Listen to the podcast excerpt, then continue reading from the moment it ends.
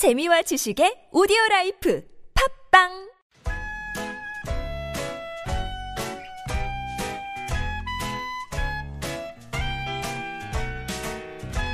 메마른 마음에 촉촉하게 문화의 바람이 붑니다. 이다혜의 책 그리고 영화 chasing some cinematic schemes. But I'll give you Panavision pictures. 복잡한 일상에서 잠시 벗어나서 책과 영화 이야기에 한번 푹 빠져보겠습니다. 이다혜의 책 그리고 영화 시내 21의 이다혜 기자와 함께합니다. 안녕하세요. 네, 안녕하세요. 정말 오늘 저, 야말로이 복잡한 일상에서 빠져, 빠져나와서 좀 푹 빠지고 싶네요. 갑자기. 푹 빠지게 좀 해주세요. 아니 네. 또 이제 그 하반기를 앞두고 헤어스타일도 네. 바꾸셨고 음, 뭔가 하반기를 앞둔 것과는 아무 관계가 없긴 아? 하지만요. 네. 예, 어쨌든 파마를 하게 됐네요. 네. 아니 그리고 그 예전에 추천해주신 영화 인권 영화 4등 네. 제가 주말에 봤는데 어 굉장히 재밌더라고요. 재밌죠. 그래서 저는 아 이다혜 기자가 추천해준 영화는 봐야겠구나. 이제 와서요? 란 제가 생각을 제가 이 코너에 나온 지가 얼마나 만에 됐는데 처음으로 석 달 만에 아 이게 진짜 후회 없겠구나. 네. 청취자 여러분도 강력하게 이 믿음을 가지고 네, 4등은 특히 재밌어요. 그리고 예. 예. 그러니까요. 어, 자녀분들 있는 분 집이라면 어, 꼭 한번 봐야 예, 정말 되겠더라고요. 같이 생각해볼 네. 게좀 많은 영화고 의뢰 생각하는 식으로 얘기가 좀 안 흘러가요. 그러니까요. 예, 그렇기 예. 때문에 굉장히 재미있기도 하고 생각해볼 포인트도 많은 영화입니다. 자 그럼 오늘은 어떤 오늘은 영화를? 비밀은 없다. 비밀은 없다. 네. 이 영화 손예진 씨가 나와서 예, 요새 맞아요. 많이 화, 화제가 되고 있던데요. 예, 손예진 씨가 나오는 영화고 화제가 되고 있기도 한데요. 관객이 아주 많이 드는 상황은 그러게요. 아니에요. 그래서 네. 어, 벌써 오늘부터 이제 보통 개봉작들이 목요일부터 상영을 시작하거든요. 네. 그래서 목요일, 그러니까 수요일 목요일쯤이면 이미 이제 그 상영관 추이가 약간 바뀌어요. 근데 어, 비밀은 없다는 벌써 약간은 상영관 수가 주춤? 주- 예, 줄어들고 있는 추세이긴 한데 그래요? 그래도 손예진 씨 연기, 김주혁 씨 연기가 굉장히 좋고 그동안 봐왔던 한국형 스릴러라고 하는 그런 장르하고는 굉장히 다른 작품입니다. 음. 자 그러면 작품이 어떤 내용인지 대략적으로 스포일러까지는 아니지만 좀 소개를 해 주세요. 네, 제가 잠깐 말씀을 드리면 네. 김주혁 씨가 연기하는 인물이 이제 이런 앵커 출신으로 음. 어, 국회의원 선거에 출마를 한 사람인 거예요. 오. 그래서 이제 여당 공천을 받아서 1번으로 네네. 출마를 했습니다. 근데 그 지역구에 원래 4선 의원이 있는데 네. 어, 이 사람은, 그러니까 김희성 씨가 연기하거든요. 네. 그러니까 그동안 오랫동안 자기가 텃밭으로 일구고 있던 예, 그- 지역에서 네. 자기가 이제 공천을 못 받으니까 무소속으로 출마를 또 하는 상황인 아 거예요. 이거 굉장히 현실적이네요. 현실적이죠. 네. 그러니까 이제 이런 상황에서 이제 선거 운동이 시작이 됩니다. 근데 이 집에 이제 안주인이 손예진 씨고 이 두 부부에게는 딸이 하나 있는데 네. 딸이 이제 놀러 간다고 나가서는 선거 유세 끝나고 집에 가보니까 없는 거예요. 어 그래요? 딸이 실종됐으니까 당장 딸을 찾아야 네네네. 되는데 딸이 이전에 한번 좀 뭐라고 할까요? 약간 난폭한 친구들과 어울린 적이 있었던 거죠. 아, 예, 그러면서 예. 혹시 다시 그런 문제를 일으키는 게 어. 아닌가 싶은 생각이 들기 시작을 하고 또 한 가지는 남편이 별 관심이 없습니다. 정치 활동하느라. 그렇죠. 아. 그 혹시 지금 이런 게 괜히 자기가 무슨 동정표를 끌려고 한다는 식으로 아. 분위기가 되면 어떡하지라는 생각만 하지 정작 딸에는 별 관심이 없는 거예요. 그래요. 그러니까 결국은 손예진 씨 혼자서 나서서 네 딸을 찾아야 되는 상황이 되는 예. 거고 한국 스릴러 영화들 떠올려 보시면 정말 많은 영화들에서 딸을 구하러 가는 아버지들 얘기가 있었죠. 네. 근데 이번에는 딸을 구하는 어머니 얘기라는 점에서 굉장히 재미있고 영화를 보시면 이제 이 선거 구도지 않습니까? 근데 네. 이 선거구 자체가 이제 어, 경상북도 지역으로 설정이 돼 있어요. 근데 음. 네네. 그래서 구체적인 지명이 나오는 건 아니지만 근데 이제 여기서 손예진 씨가 다른 지역 출신인 거죠. 아. 그런 것 때문에 어떤 지역 감정에 대한 난선 말이 오간다든가 네네. 그다음에 이제 이 아이의 실종을 두고 누구한테 잘못이 있는가에 대한 부부끼리 싸움이라든가 음. 이런 걸로 시작한 갈등 요소가 이제 뒤로 가면 정말 약간 상상하기 어려운 방향으로 흘러가요. 어 그래요? 그러면서 손예진 씨가 지금까지 보여주었던 사실 손예진 씨라고 하면 거의 클래식이나 한국 예, 멜로 퀸 청- 같은 예. 느낌이 있거든요. 청순함, 예. 깨끗함, 뭐 그렇죠. 단함, 뭐 혹은 가끔 액션 정도. 네, 그리고 아니면은 뭐 작업의 정석? 같은 영화 네. 생각해 보시면 굉장히 좀 이렇게 유쾌하고 네네. 발랄하고 이런 느낌들 음. 기억하실 텐데 이 영화에서는 우리가 알고 있던 그런 손예진 씨의 밝고 그런 건강한 모습 같은 게 나오질 않아요. 어, 그 어둡고 예, 뭔가 네. 그렇죠. 맨 처음에는 잠깐 그런 모습이 나오지만 이제 들어가면 이제 내가 이 딸을 위해서 싸워야 될 대상이 누구인가를 음. 마주하게 되는 이 단계들에서 연기가 굉장히 강렬하기 때문에 어, 저는 굉장히 재밌게 봤고 근데 다만 이 영화에 대해서 약간 호불호가 갈리는 측면이 그러게요. 분명히 있는 것 같아요. 네, 왜 그런 걸까요? 호불호가 갈리는 이유를 생각을 해보면 일단은 어, 그러니까 사실은 이제 스포일러가 될 만한 부분들이 있기 때문에 말씀드릴 아, 수가 없는데 예. 어, 우리가 이제 흔히 이 가족을 다루는 영화들을 보면 이제 이러쿵 저러쿵 해도 결국은 다 아, 이렇게 행복한 가족이야라는 그렇죠. 식으로 가는 예, 예, 이야기들을 좀 안전하다고 생각하는 경향이 있는 것 같아요. 어. 예, 그러니까 이 중간에 어떤 일이 있더라도 결국은 가족으로 이 하나로 가족은 예, 네. 가족은 지켜진다라는 음. 것에 대해서 약간 안도하게 되는 부분들이 있는데 특히나 그런 결정을 하게 되는 사람들 중에 하나는 이제 이 어머니들이죠. 가족 그렇죠. 내에서 네. 어머니가 이러저런 어려움에도 불구하고 이 가족을 지키는 구심점이 되는 경우가 네. 많은데 이 영화의 경우는 주인공이 바로 그 안주인 아니겠습니까? 그렇죠. 그리고 손예진 씨가 하는 선택들이 이제 계속 뒤로 가면서 네, 네. 약간 예상을 벗어나요. 어, 그러니까 그 기존의 틀에서 조금 벗어나는 네, 선택들이. 나오는 거군요. 네, 그렇기 때문에 그런 부분들이 어, 어떤 분들께는 아, 이거 너무 거칠지 않나라는 음. 느낌도 있고 또 한 가지는 이 영화가 그런 방식의 이야기를 꾸려가기 위해서 어, 기존과는 약간 다른 방식의 연출을 해요. 예를 어. 들자면 영상하고 사운드가 마- 매칭이 안 됩니다. 아, 그래요? 네. 엇박이 나요? 예, 엇박이 나는 식으로 그러니까 보통은 이렇게 플래시백으로 과거로 간다고 했을 네네. 때 되게 부드럽게 넘기는 그러니까 그렇죠. 약간 이식하지 못하게 네. 만드는 방식을 쓰는데 이 영화는 보고 있으면 푹 치고 들어와요. 네, 그렇죠.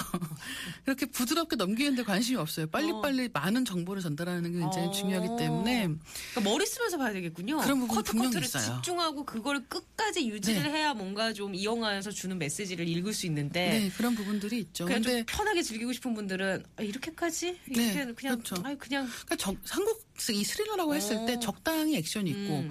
적당히 반전이 있고 그래요. 이렇게 그냥 생각하고 있던 그 틀로 생각하신다면 네네. 어, 굉장히 놀라운 영화인 거죠. 어, 그래요. 알겠. 평점을 별로 주신다면 몇 개를 주시겠어요? 저는 개인적으로 는 굉장히 재밌게 봤고요. 5점 만점에. 저는 5점 만점이라고 하면은 별이 다섯 개?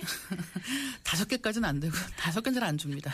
네 개 가겠습니다. 네 개. 오, 네. 그래도 굉장한 호평이네요. 저는 굉장히 재밌게 봤고요. 음, 다만 이제 아까 말씀드린 것 같이 안전한 영화들이 좋다. 네. 어, 그냥 난- 아저씨 이렇게 가면 좋겠다.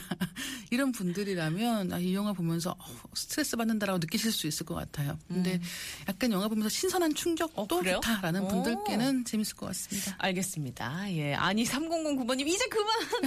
영화 재미없으시겠어요? 라고. 아직 뭐 영화 얘기는 거의 많이 안 했죠. 거의 안, 네. 안 하신 거죠? 안 했습니다. 예, 청취자 여러분 걱정하지 마시고. 돈 내고 보셔도 예, 전혀 지장이 없을 만큼 우리 이다혜 기자가 그렇죠. 알아서 말씀해 영화는 주셨습니다. 돈 내고 보셔야 됩니다. 아, 예, 예, 네. 알겠습니다. 자, 오늘 이렇게 영화 얘기하고 있는데요. 음, 퀴즈 정답을 발표하고 갈까요? 예, 저희가 앞서서 주변에 이걸 잔뜩 쌓아놓고 사는 사람들이 많다고 말씀드리면서 땡땡 쓰레기 퀴즈 내드렸는데 정답은 허접이었습니다. 허접. 2512번님, 허접 쓰레기인가요? 허섭 쓰레기란 말은 들어봤는데 같은 뜻이려나요? 같은 뜻이고요. 둘 다 표준어입니다. 2512번님께 선물 보내드릴게요. 고맙습니다. 손예진 씨가 부른 노래 한 곡 찾아왔습니다. 들국화가 불렀던 노래 내가 찾는 아이를 손예진 씨 네. 버전으로 예, 한번 들어볼게요.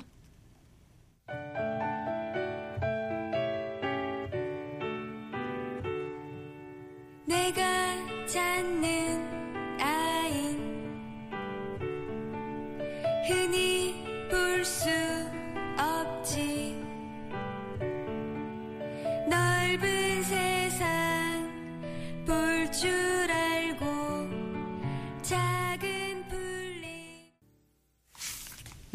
기자와 함께합니다. 자, 영화 얘기를 신나게 해봤으니까 이번에는 좀 이제 주제를 바꿔서 네. 책 이야기를 좀 해봐야 될 텐데 미니멀리즘, 그러니까 단순함을 추구하는 책을 갖고 오셨어요. 네, 책 제목이 작은 집을 예찬한다.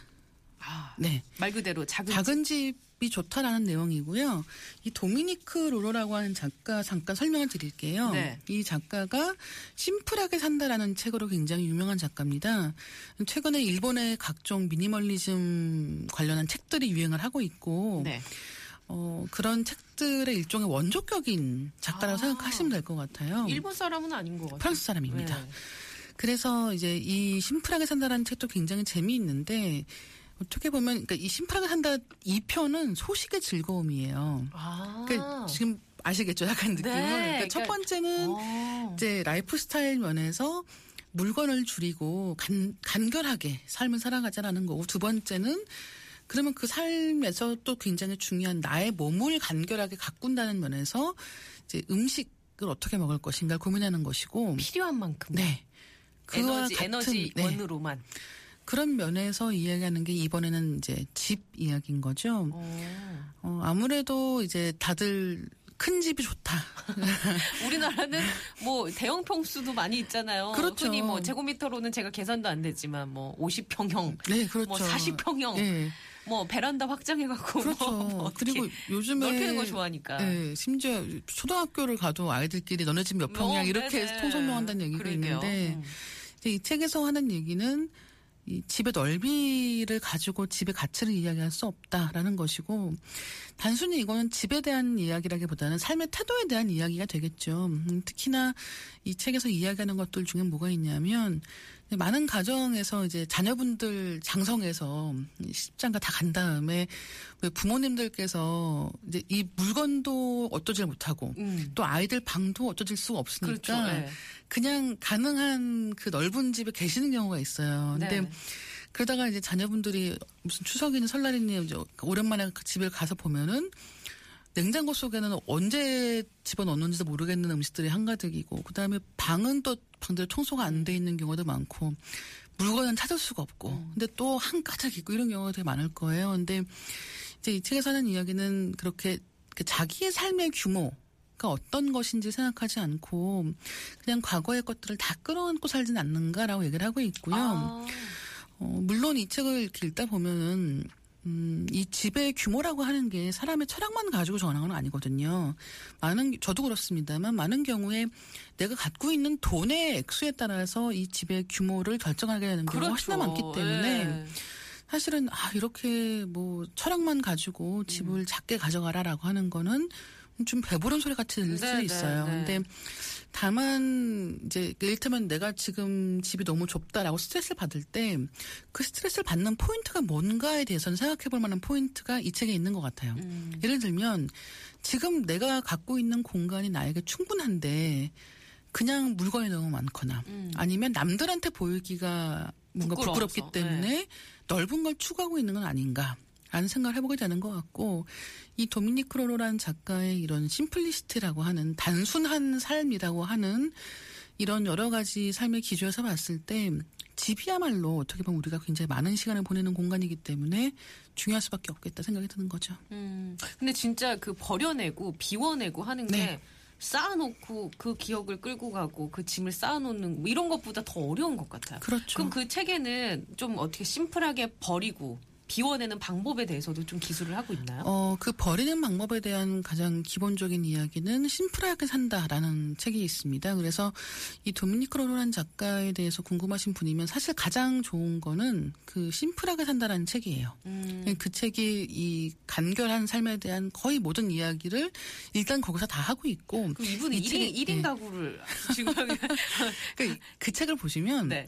이것도 약간은 그런 동양적인 그 왜 젠이라고 하죠. 선 사상에 굉장히 깊이 경도된 사람인 어. 거예요. 그러니까 좀 신기한 게 일본적인 문화가 프랑스로 넘어갔다가 프랑스에서 다시 일본으로 역수입된 그런 케이스라고 보시면 될 것 같습니다. 그래서 혼자 살고 이런 공간들을 유지하고 그럼 내가 먹는 음식들을 어떻게 할 것인가라고 음. 했을 때 예를 들어서 요즘에 그런 얘기 많이 하잖아요. 뭐 가능하면 가공이 안 된 음식을 먹으라든가 네. 아니면 뭐 익히지 않은 food, 그렇죠. 뭐, 예. 예. 요리 단계가 지나치게 많지 않은 방법으로 먹는 게 좋다든가 음, 이런 식의 이야기들을 이제 이런 책들에서 만날 수가 있는 거죠. 그래요. 원조격입니다. 원조격. 그러니까 이제 심플한 심플하게 산다. 네, 라는 책을 본 다음에 그렇죠. 이제 공감이 되고 좀 집에 특화시키고 싶으신 분들은 작은 집을 예찬한다. 네, 그렇습니다. 라는 걸 보시면 되는 거군요. 그리고 우- 우리 집 좀 좁아서 불만이야라는 분들께는 요 책을 이렇게 보시면 아 약간 이 마음가짐을 바꾸는 것도 지금 내가 살고 있는 집에 대한 불만들을 약간이라도 덜어줄 수 있겠다는 생각을 하게 만들어요. 저도 읽어봐야겠네요. 저도 그래서 읽었습니다. 네네. 아, 그 또 청취자 여러분 문자가 많이 와가지고 소개를 몇 개 해드려야 될 것 같아요. 3410번님, 주변에서는 제가 안 해도 될 일까지 걱정한다고 하는데 이것도 버려야 할 허접일까요? 어떻게 생각하세요? 아닙니다. 아니에요? 성격이에요. 음. 그러니까 사실 저도 주변에 이런 친구들이 있어요. 네. 그러니까 걱정을 사서 하는 친구가 있습니다. 근데 맞아요. 그러면 하도 걱정을 계속 하고 있으니까 주변에서는 걔안 해도 될 걱정까지 한다라고 말을 네. 하잖아요. 근데 저는 솔직하게 얘기를 하자면 그렇게 걱정을 미리 하는 친구가 있기 때문에 주변 사람들이 편한 거예요. 아, 그렇구나. 네, 그러니까 어떻게 보면 같이 지내기에 굉장히 좋으신 분이라고 생각할 수 있을 것 어, 그거 그렇게 같고요. 생각하니까 또 달, 이렇게 얘기가 달라지네요. 네, 그럼요. 그래서 절대 걱정하지 마시고 네네. 다만 이제 그 스트레스가 될 때가 있거든요. 내가 걱정을 너무 많이 하다가 음. 그런 때는 그냥 이 걱정 내가 안 해도 누가 해주겠거니라고 가끔씩은 이렇게 걱정을 토스하시는 것도 좋을 것 같습니다. 알겠습니다. 자, 오늘 아주 재밌는 이야기 감사했어요. 네, 조심히 감사합니다. 들어가시고요. 상암에서 봬요. 네. 네.